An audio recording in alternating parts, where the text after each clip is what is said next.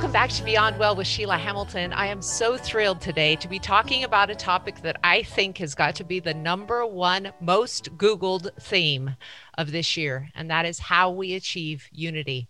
Joy Scott has just written a phenomenal book that I think everyone who is interested in this topic should be reading. It's called Magenta Nation Pathway to Unity. Joy is a 40 year ARE Association for Research and Enlightenment Group member, and she's currently the Los Angeles coordinator for ARE. She's a lifelong spiritual student and seeker. She's also written several books in addition to Magenta Nation. I am thrilled to have you here talking about the, I think, the most important topic as a human being that we can be considering right now, Joy. Thanks for writing Magenta Nation. Oh, thank you. Thank you for having me. And I agree with you. Uh, and the, what we have seen is that there's a recognition on a national level of how important it is now to be unifying ourselves as a country and overcoming a lot of these barriers that that have divided us and and kept us from moving forward. I want to talk a little bit about the book itself because you wrote this before President Biden's inaugural speech. You wrote this uh, during the Trump administration when I would say that a lot of people just thought that America was going to remain divided. What was it that prompted you to to take on this really important and pressing topic? Like many people, uh, I was very concerned with what was happening in the country. And within my own family, there was such a divide. Uh, there were uh, people who believed the opposite of what I believed, and yet we were all good people. I mean, I love them dearly. Uh, but I said, how did we get so different? You know, how do we believe such different things? How are we going down such different paths? And decided that I wanted to do something and decided that the most important thing I could do was to try to figure that out um, and how we could come together. And what it uh, came down to in writing the book uh, was the realization that we do have these common values that what that is what unites us uh, we still believe in what our founding fathers uh, believed when they started America. Um, we do believe in um, caring about each other, about having families that we can love and keep secure. Um, we care about uh, having meaningful lives. So um, I looked at the book, being a communicator, how can we better communicate? Uh, people are different biologically. Some of us have uh, more of a, a, tendency to be fearful. Some of us are more adventurous. You know, how could we craft our language to come down to these common values and talk about things uh, in terms that didn't make us mad, just argue and argue and argue.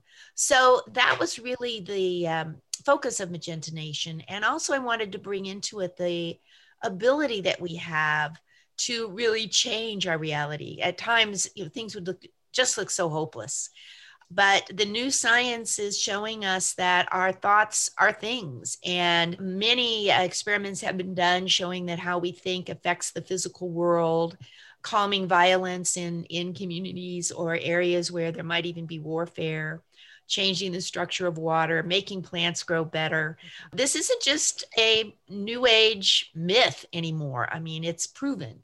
So I also wanted to show people a way that we could harness our power of intention uh, as well as our actions to uh, improve our world. You are uh, the CEO of Scott Public Relations, and you've been a lifelong communicator as well as a spiritual seeker. Talk to me more about the way in which communication can play a role. I've been thinking about it in terms of when people say we want to talk politics, I'd prefer they say, I'd like to listen politics. the very act of listening could allow us to begin communicating a little bit better with those we disagree with. Yeah.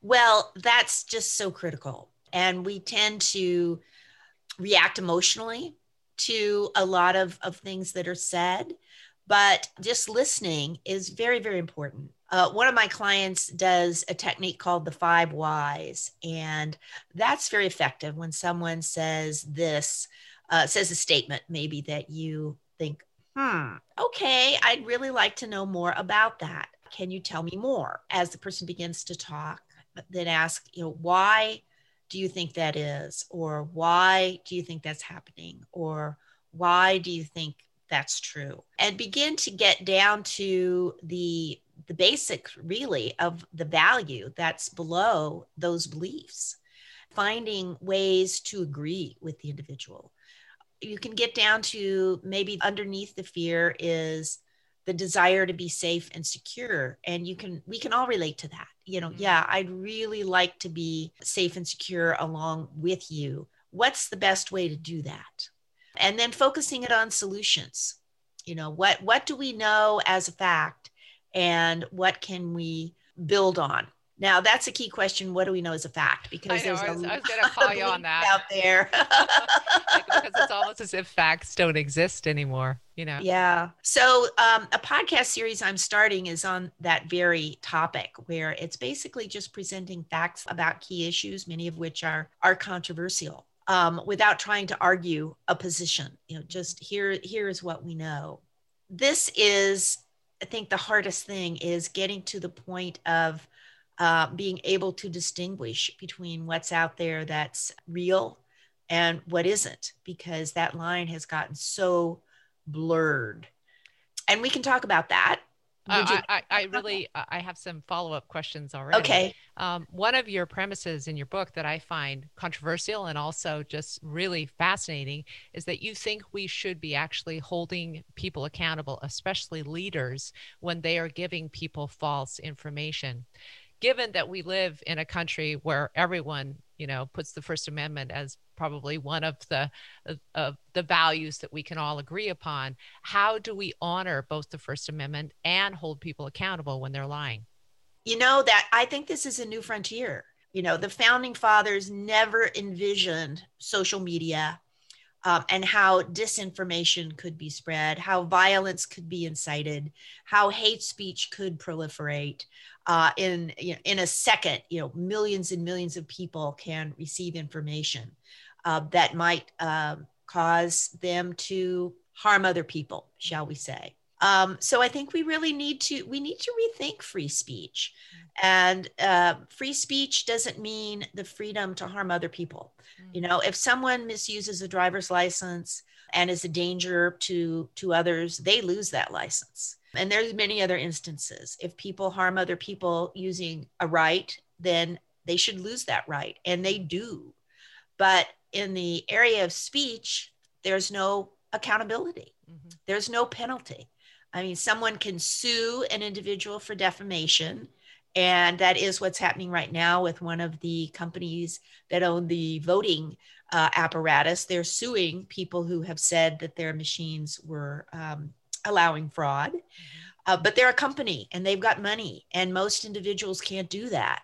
There was also a father of one of the Sandy Hook children who lost the, their life in the uh, that massacre who had to sue someone who was broadcasting a conspiracy theory that that murder never took place. Mm-hmm. That's terrible. And they won. They won. But we need to have stronger uh, penalties for people who are telling lies that are harming other other individuals and also uh, public officials. I mean, it's very clear, really, when when there's uh, there's no such thing as alternative facts. Mm-hmm. So if someone makes a claim, they should be able to back it up.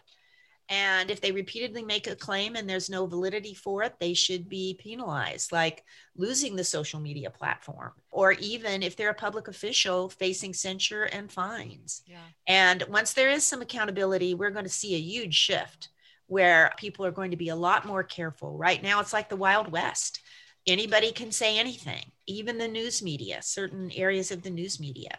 I, I want uh, to talk about that because you you bring readers um, into a little history of, about how it used to be for those of us who have been in journalism for a while. We remember the fairness doctrine and what your responsibility was as a journalist, as a television station, as a newspaper. And so, if you would describe for people the shifts that occurred, Joy, and when, why many people are suggesting that we bring that fairness doctrine back. Yes. There, the fairness doctrine required the news media to uh, present both sides. And when that was dropped or, or repealed, in the 90s, we started to see the rise of this very aggressive and controversial talk media. And we saw the rise of news organizations that were clearly very biased and were only uh, reporting one side and even sides that weren't real, uh, facts that were, quote, alternative facts, unquote. And there really has been no accountability for that. So it's made it possible for extreme news outlets presenting viewpoints that were, I won't even say far from the mainstream, but just simply were not accurate. And this universe has grown and influenced millions of Americans to have beliefs about conspiracy theories, about individuals, about parties, about initiatives that simply are, are not true. And that's what we have to deal with right now is this huge group of people having been influenced in this way. We really need to go back to the fairness doctrine. We need to uh, impose there's there are restrictions that prevent and forbid hate speech, but they're not enforced. Mm-hmm. Uh, they need to be enforced. I was fascinated by the Pew study that asked people where they got their news. And I think 60% of people who live in rural uh, America said um, from talk radio. They viewed talk radio, which is all opinion and entertainment based, as their news source. And so yes. w- one can understand why we are so confused as a country. Um, for many people, especially working people, that's the only source of information they get. They're in their trucks all day long. They don't have time to read newspapers. They barely get home in time to, to be with their kids for a little bit. I, am really interested by this idea, especially from your vantage point as a public relations person. Yes. What you can do with your clients to make sure that they are abiding by the truth. Mm-hmm. Mm-hmm. Um, in fact, I just did a podcast with um, an organization, Public Relations uh, Boutiques International, dealing with the, su- the subject of fake news. And it is really difficult to deal with it. People resort to the courts. There can be a lot of behind the scenes discussion to get news items corrected or but the tsunami of fake news is the only way i think that we can stop it is by creating accountability for those who are putting it out. And I don't see that as a, a, violation of free speech at all. I see that as stopping the abuse of free speech to harm other people. Hmm. I, have often thought about when you're a kid and your parents tell you when you go to the movie theater, don't yell fire. It just feels yeah. exactly the same to me. You know, mm-hmm. I, I want to just move on to um, you've done some interesting brain research in your book talking about the difference between people who are prone to believe these things and who are who come from these really um, strict backgrounds with a fear-based uh, patriarchal father. And this is compared to who ends up mostly being liberal thinkers are people who come from a slightly more fluid background between power sharing between the male and the female. So talk to people about that research and why, if we understand that about the person we're disagreeing with, it might help you to be able to have some compassion and empathy for their point of view. The research is shown that if the amygdala, which is a part of the brain, tends to be larger in people who have conservative and more fear based mindsets, and not as large in those who are more comfortable with risk, with new ideas with less structure, I guess you might say, in society. The uh, individuals who are putting out fake news have done a brilliant job in inciting fear. When you look at their appeals, it's always about someone's going to come over here and murder you. You know, these immigrants are going to kill you or these people want to take away your jobs or they want to take away your religion or or you know it's so fear based and people do react to that. Unfortunately the human beings human beings in general we tend to react to fear more than logic. So that's where it's really important to come to these common terms like we were talking about safety. What's the best way that we can achieve safety given that we all want that? Hmm. what's the best way to achieve economic security we all want that. And go back to the common values. try, it's kind of like unraveling a Gordian knot, but, you know, try to kind of unravel the rhetoric around the fear, you know, like what evidence is there that immigrants are violent? What evidence is there that a certain economic theory really works better? Actually, based on fact, it's not working. And here's the facts. I think if you can just get people to start thinking, I'd love to see some kind of national movement that got people talking to each other and that within that that context a million mini town halls uh, taking place yeah. where we could really talk about this and mm-hmm. come up with you know what are our values reaffirm them and how do we want to express them that's what our democracy should be about I, w- I want to ask you about your personal viewing habits because in the past year, I think, especially since quarantine, uh, uh, it, there was so much news coming at us every single day. I think that many people became almost dependent on television news to try to both excite their amygdala and to fulfill that feeling that they had enough information to move forward in their day. Um, and so many of my friends who are the most anxiety ridden and most depressed watch TV almost nonstop. So I'd be curious about what your viewpoint is on viewing and reading habits in order to maintain an equilibrium in the circumstances we're under. Mm-hmm. Sure. Well, because of my profession, I have to watch the news constantly, but I do it on the computer and I, I read online uh, versions of print media. I never watch TV, which is a probably a failing but I uh, it, there's such a, a tendency for television news to even legitimate news has an entertainment factor that and a, a, a little bit of a sensationalistic factor. It can be scary. Mm. Uh, plus, you have the the uh, visual impact, uh, which is so much stronger than whatever is said. Uh, as humans um, respond much more to visual stimuli than what we're hearing or reading. So it probably would be a good idea to limit it maybe to some of just the evening shows mm-hmm. or turn on, you know, some good streaming content, watching documentaries. They're so interesting. There's so many of them now. Also to be careful of getting news via social media. Like I have I do have friends who get uh, most of their information say from Facebook and they'll call me and say so and so shared this with me and I'm really upset you know, have you heard this? Is this real? And I say, well, no, I've never heard that. And it could be that it's just, you know, that person's opinion. Mm.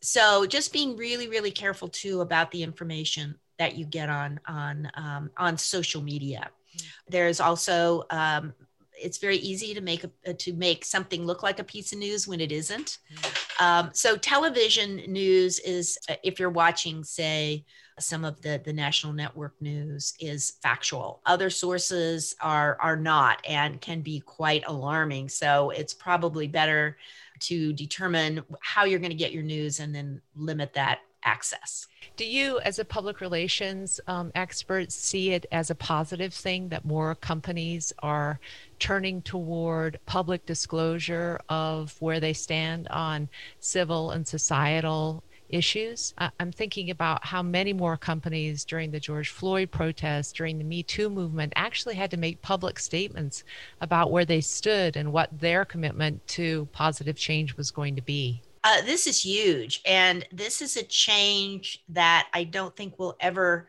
revert. Um, of, of companies uh, listening to their employees and their customers and their own conscience and realizing that they needed to to take a stand also uh, what a lot of them are doing is taking that stand with their advertising money mm-hmm. so that's another way in which some of the, the more extreme sources of information can be policed. If they're losing their financial support they will eventually change. So uh, i applaud this. This is a, a huge step forward in uh, corporate social responsibility. Is there anything that we haven't covered? I mean, your book is so rich, and I and I, if I hadn't said it, it it really felt to me like it probably were, it was the crib note for um, for Joe Biden's. you really touched on so many of the things that have torn the fabric of America apart, and you did it way in advance of when this became the overriding theme for a lot of Americans. So I congratulate you. I think everyone should actually read this book. There's really good exercises challenging your own thought process about how you've come to the conclusion that you're at. And I think it is a path to unity, Joy. I'm, I'm deeply moved by it. Thanks for writing it. Well, thank you for reading it and and thank you so much for your comments. That's exactly what the intention was is to give people the tools to identify their own values and how they could help make this a better world. And what I would just like to reiterate is the theme of empowerment and how important it is for us to get a really clear idea of what we want um, and not necessarily just be unhappy with the present or be kind of general, but how do we want our world to be and keep that thought I do it every day. I visualize that every morning when I do my uh, meditation. And it's very empowering because uh, we are powerful. Uh, when, uh, you know, the Quakers are a tiny little group of people who have affected huge changes in society. It only takes 10% of a culture to change to change the entire culture. Yeah. Um, so, as we change ourselves and as we act in the world, uh, to help make it a better place. And we keep our vision, we keep our vision clear. Um, this is going to produce results that we can't even imagine at this point. Tell us again where people can find the book and your other writing as well. And also, if they want to follow you on your website, if you'd give them that information, that would be awesome. Sure. Um, the website is www.magenta, that's M A G E N T A, the color, hyphen nation com. And the book Magenta Nation is available on Amazon. And uh, also uh, the other books, I've written a couple of novels with the theme of forgiveness, um, and they are on the website as well. Uh, if you enjoy the program, please give us a thumbs up wherever you listen to podcasts. And we're so grateful for our sponsors. You can find out all about that at beyondwellwithsheilahamilton.com. Make it a great day.